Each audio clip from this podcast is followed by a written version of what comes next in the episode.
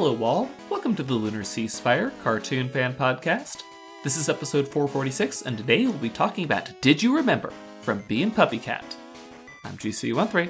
And I'm David. Oh, now this. This was a sweet episode. Puppy Cat really does care about Bee. really cares. Or at least he cares about balling out. like he wants to be an impressive guy. So, you know, I think he does actually get a significant amount of his satisfaction in this episode from Bee's reaction though and specifically supporting Bee. And there's uh there's a lot going on cuz there's not just all these cakes that he's hiding everywhere. There's also his slight push to try to get her to interact with her birthday machine, which she never does. And I have no idea if there's any consequence to her not eating the candy it dispenses, but Puppy Cat somehow stops it from exploding. So, you know, Puppy Cat's doing a lot of management for Bee, which is nice. I have to know does uh, Puppy Cat's old man creaky bones ever come into play this season? Okay, so I think that's just one of those idiosyncrasies of being Puppy Cat. They aren't satisfied with just kicking off, you know, the premise for this episode with Bee pestering Puppy Cat about her birthday for three months straight it also just has to randomly throw in some other distracting detail like puppy cat. I, I think maybe it, it shows that he's kind of still focused on himself or maybe distracted. So maybe that's supposed to lead you to believe that he's not going to you know fulfill her birthday Hmm. wishes. And it seems like he's really just focused on fixing his back problems which thank god he does right? He finally figures out if he stacks up a whole bed of pillows on top of the couch you know it finally solves it for him but I I don't think so, you know. My first weird thoughts are like, oh, maybe the gun inside him is creaky, but you know, uh, I think it's just yeah, a distracting element that enhances the joke. So, as Succulentus or Linkin Park might say, it's just confusing what is real. well, that quote continually applies to this show. Yeah, I, I, I think Puppy Cat would be a big fan of Succulentus, actually. um, yeah, minus the part where he's like Old. old. They're both old, though. they are both old. I, I can just imagine Puppy Cat trying to imitate the the bloom cactus bloom in the plaza part, thinking he looks so cool while doing it. you're like just thinking about OK K.O. is warming and hurting my soul at the same time. it's uh I I miss succulentus, Corporate takeovers, something. aren't they though? The the other thing about the intro to the episode besides the weird puppy cat needs a physical therapist thing is that the music musical theme that it sets up the do do do do do do so fun to have the music matching all the little things puppy cat is doing with his back and his paws and then have that continue to actually the delight and surprise that Bee gets with each discovery, right? And they like play so many variations on that theme, right? And they're playing it pausing it a lot, right? As Bee, you know, takes off the ramekin or not ramekin. What are those r- n- nesting Russian dolls called? I don't remember. Uh, darn it, I couldn't pronounce it. Maskarovka, I think? Oh, okay. I don't know why I was thinking of the dish that you bake souffles in.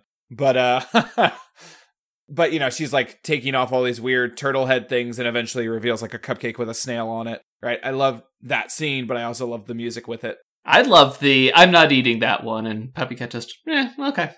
just yeah, the occasional cut uh, or, or- cutaways or camera movement toward Puppy Cat giving just extremely subtle, right? He's trying to be very low key about it. Reactions to be so funny. And then I like the I hid the cake under the sad boy.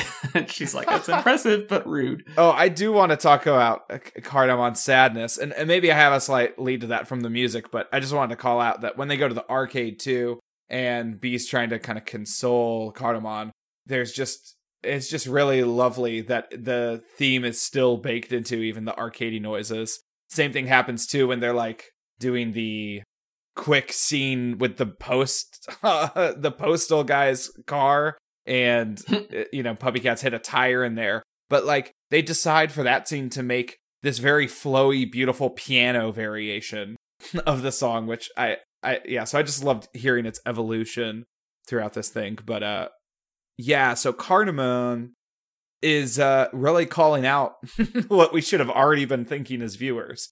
Like, what the heck? Where are the adults in this guy's life? I mean, Bee is pretty useless as an adult, but yeah. no one on the island's helping him. Yeah, he's like, maybe I can keep them somewhere else. yeah. Leave it to Puppy Cat, though. Always follow the money. Yeah, leave it to Puppy Cat to accidentally say space to get her to do something. I like I love his weird he just wrote it in pen on his fur. It doesn't really even make any sense. And I don't think it was an accident that he said space because he emphasized space when she missed it the first time. Right. Yeah, I, she could have just left all those tears in Tempbot space too. Like there's plenty of space. Yeah, Tempbot was being pretty rude to her. I mean, yeah, they don't have the greatest relationship in the first place. What happened? Tempbot started so nice.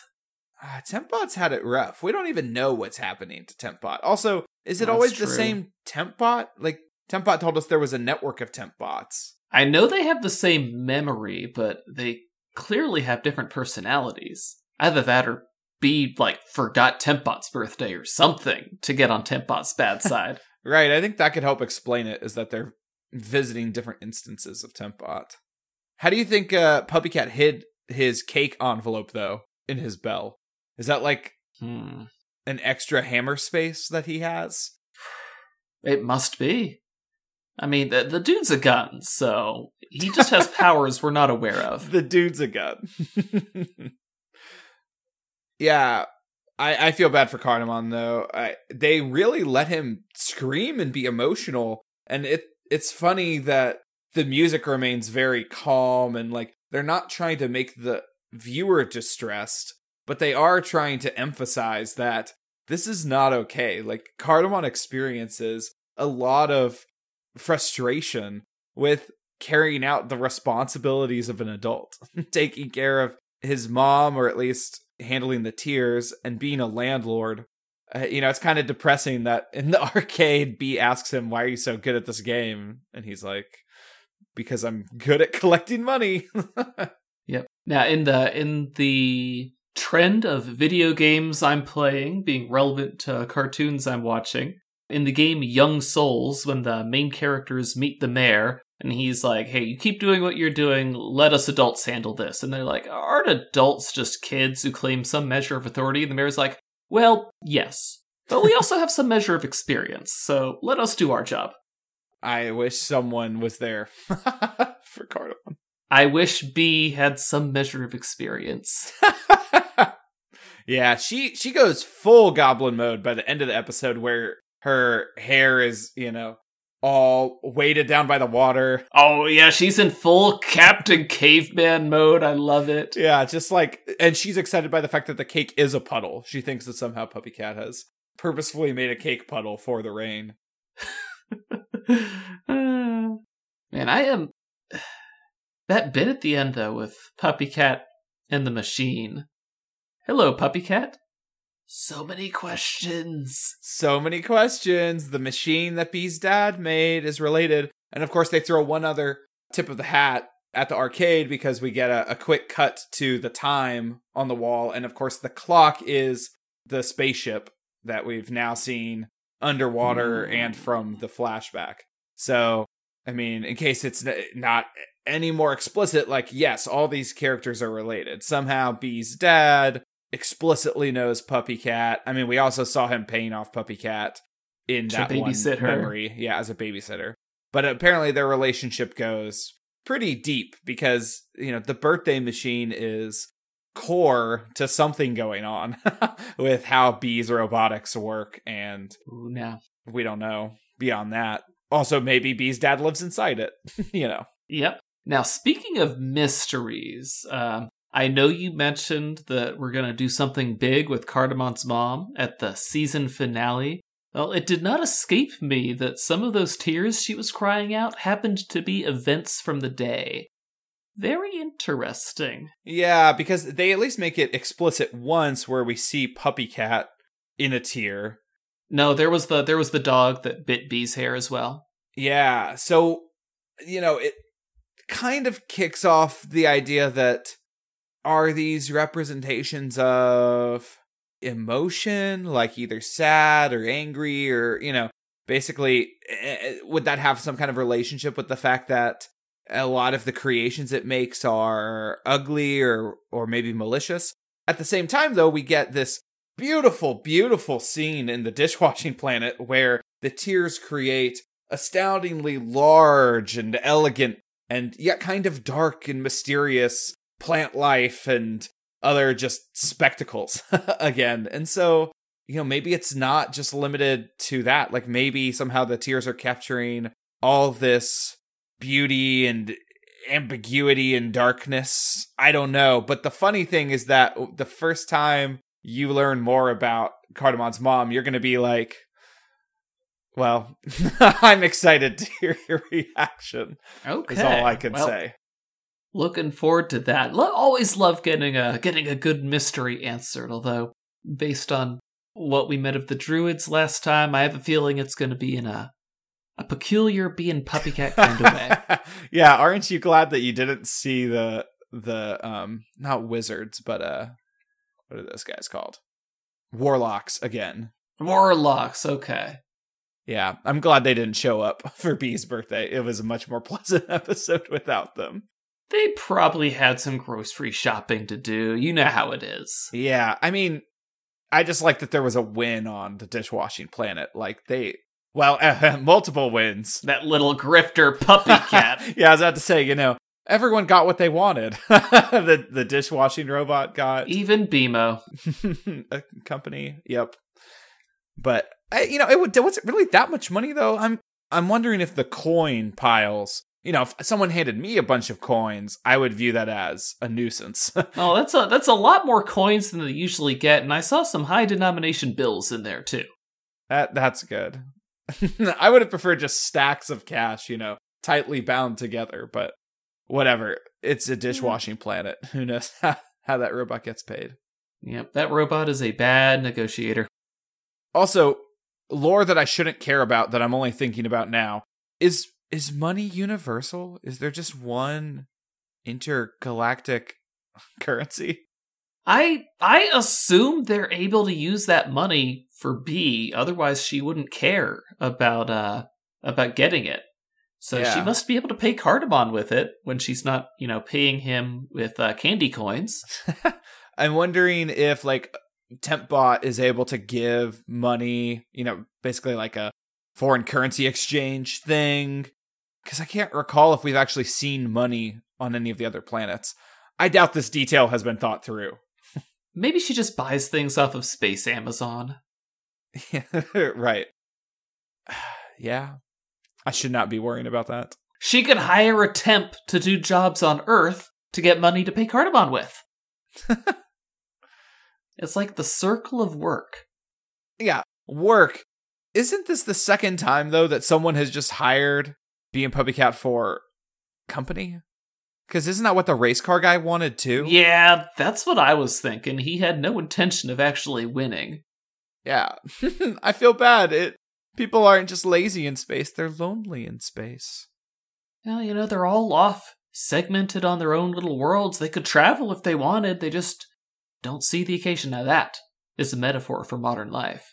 Wow, and it's true though because the only person we've seen with the spaceship actually having any agency across space is, you know, Puppy Cat in his old pirate form. And that got taken away from him. Yeah. I wonder how rare space travel is. Hmm. I don't know. I mean, the the boss at the donut planet was able to go to the toilet planet. There's some limited ability to hop around. Yeah. Well, and he just kind of can fly around in space. So that's nice. Yeah, must be nice, boss. it was actually really interesting. At first, I thought I must have understood something wrong, but no. Bee and Puppycat have been living together for a year as of this uh-huh. episode. Well, more than a year because her birthday wasn't on the first episode. Yeah. Yeah, I like that subtle um movement of time and of course the island operates strangely, so you know, we had an episode where all four seasons happened in one day. Yep, Seasons Day. So the only way we know that time's passing is this.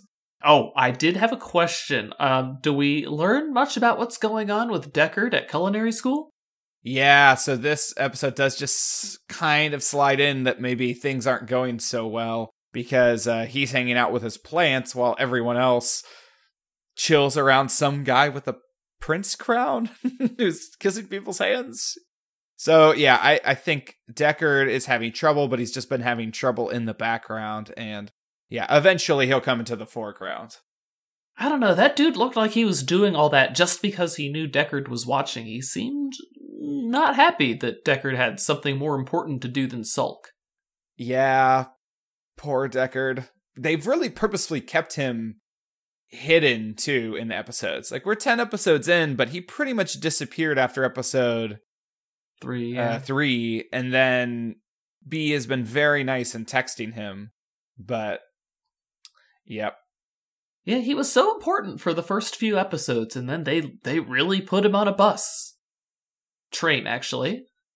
It's strange because in since the first 3 episodes represent the first 10 original, you know, web shorts, Deckard was like a key character and, you know, Bee's friend. I don't know why they took him out. but that's effectively what they did is they used the culinary school thing to just focus on the other misadventures of being puppy cat. and he you know, don't get your hopes up too much. I mean, we're definitely going to expand on you know what's been going on with him, but they chose to focus on the rest of the wizard family instead, which I think is cool because I love all the wizards. It's just funny that Deckard didn't become the standout character. Yeah. In fact, That's like, Cass's job. yeah, that's. Cass. and we love her, so it works out for me. That we do. That we do. Anyway, guys, that's it for us on Did You Remember? Join us next week. Until then, I'm GC13. And I'm David. Don't forget to leave us a review anywhere you listen to podcasts. Later, everybody.